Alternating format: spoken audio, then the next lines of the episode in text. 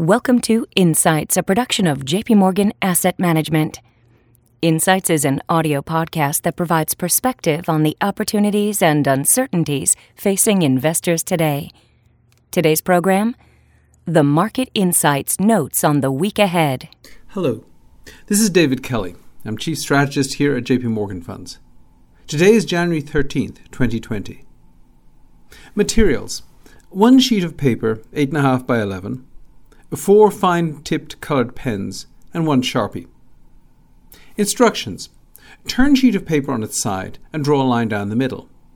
Then, on the left-hand side, with the four fine-tipped coloured pens, outline all the fundamental issues impacting the outlook for an investment, including, but not limited to, the balance sheet, the income statement, management, industry trends, leverage, compensation pressure, revenue prospects, currency effects, the interest rate outlook, taxation, and geopolitical risks.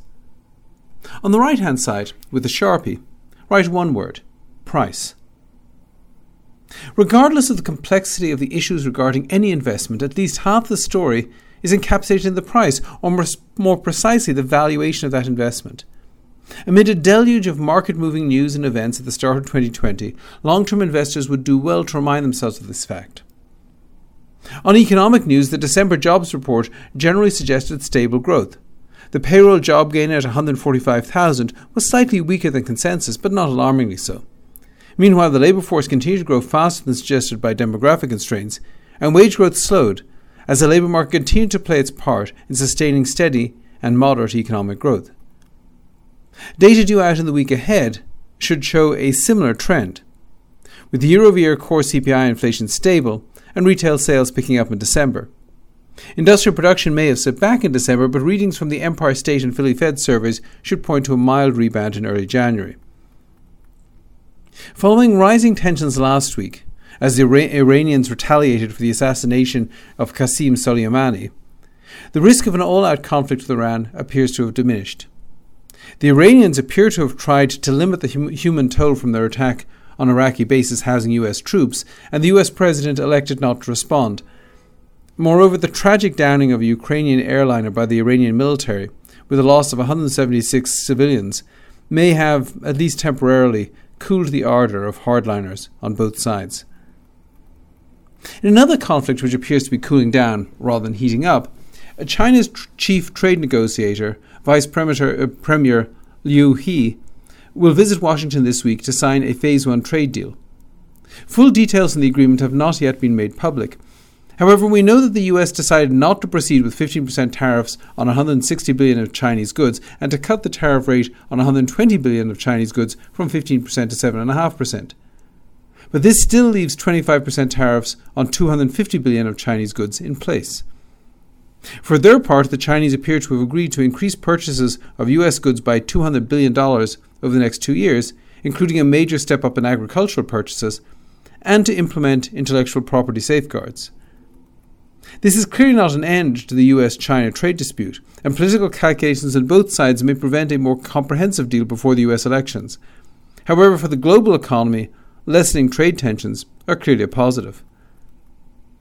This being said, financial markets have been quick to price in fading risks. The S and P five hundred is already up more than one percent for the year, following an almost thirty-two percent total return last year, while Treasury yields have drifted lower early in twenty twenty. Rising stock prices and falling interest rates have contributed to huge portfolio gains over the last year and indeed since two thousand nine. However, as markets have drifted higher, valuations have followed suit. For both the U S equity market and the bond market, valuations are not particularly useful in predicting one-year returns. However, they are much more significant in predicting five-year returns. More spe- specifically, looking at the S and P five hundred over the past thirty years, while the forward P E ratio, using expected operating earnings per share, explains only eleven percent of the variation in one-year rolling returns, it explains forty-three percent of the variation in rolling five-year returns. Uh, similarly, the nominal yield in the Barclays Aggregate Bond Index explains only thirty-eight percent of one-year returns, but ninety-three percent of five-year returns. On Thursday, the S and P five hundred closed at eighteen point four times expected E P S, well above its thirty-year average. Starting from this point, history suggests a five-year annualized return of five point three percent, plus or minus a standard error of six point four. The Barclays Ag closed with a yield of two point three percent, suggesting a five-year return of just two point eight percent, plus or minus a standard error of just zero point six percent. Neither of these appears very exciting, particularly relative to the spectacular financial market gains of the past year and past decade. However, the picture becomes even bleaker if they are combined in a sixty forty plain vanilla portfolio. To put it bluntly, a sixty-four weighted sum of the earnings yield in the S and P five hundred, which is just the inverse of the P E ratio divided by one hundred, and the yield on the Barclays Aggregate, on Thursday came to just four point one eight percent, its lowest reading in at least the last thirty years for which we have data, and indicating a very high valuation for a plain vanilla portfolio of U S stocks and bonds. As is the case for stocks and bonds individually, this doesn't tell you very much about possible one-year returns. However, over five years, it suggests a total return of just two point eight percent, plus or minus one standard error of three point nine percent. This is important for both individual and institutional investors who have penciled in high single-digit returns on a sixty forty U S balanced portfolio in the years ahead. While such a return is possible, it's unlikely. To achieve better returns, investors will need to consider expanding their portfolios to include more foreign stocks that are less highly valued and some alternative assets such as real estate that could provide a higher stream of income. They may also want to consider a more thoughtful approach when looking at manager selection or reducing portfolio risks.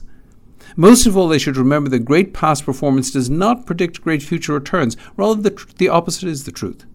Great past performance, which has resulted in high valuations, predicts me- mediocre future returns and underscores the importance of an active and flexible approach to asset allocation.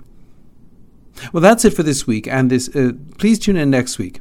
And if you have any questions in the meantime, please reach out to your J P. Morgan representative. This content has been produced for information purposes only, and as such, the views contained herein are not to be taken as advice or recommendation to buy or sell any investment or interest thereto.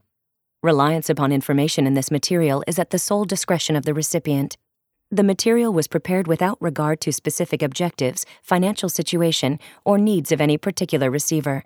Any research in this asset has been obtained and may have been acted upon by J P. Morgan Asset Management for its own purpose. The results of such research are being made available as additional information and do not necessarily reflect the views of J P. Morgan Asset Management. Any forecasts, figures, opinions, statements of financial market trends, or investment techniques and strategies expressed are those of J P. Morgan Asset Management, unless otherwise stated, as of the date of production. They are considered to be reliable at that time, but no warranty as to the accuracy and reliability or completeness in respect of any error or omission is accepted. They may be subject to change without reference or notification to you. J P. Morgan Asset Management is the brand for the asset management business of J P. Morgan Chase and Company and its affiliates worldwide. J P. Morgan Distribution Services, Incorporated. Copyright twenty eighteen, J P. Morgan Chase and Company.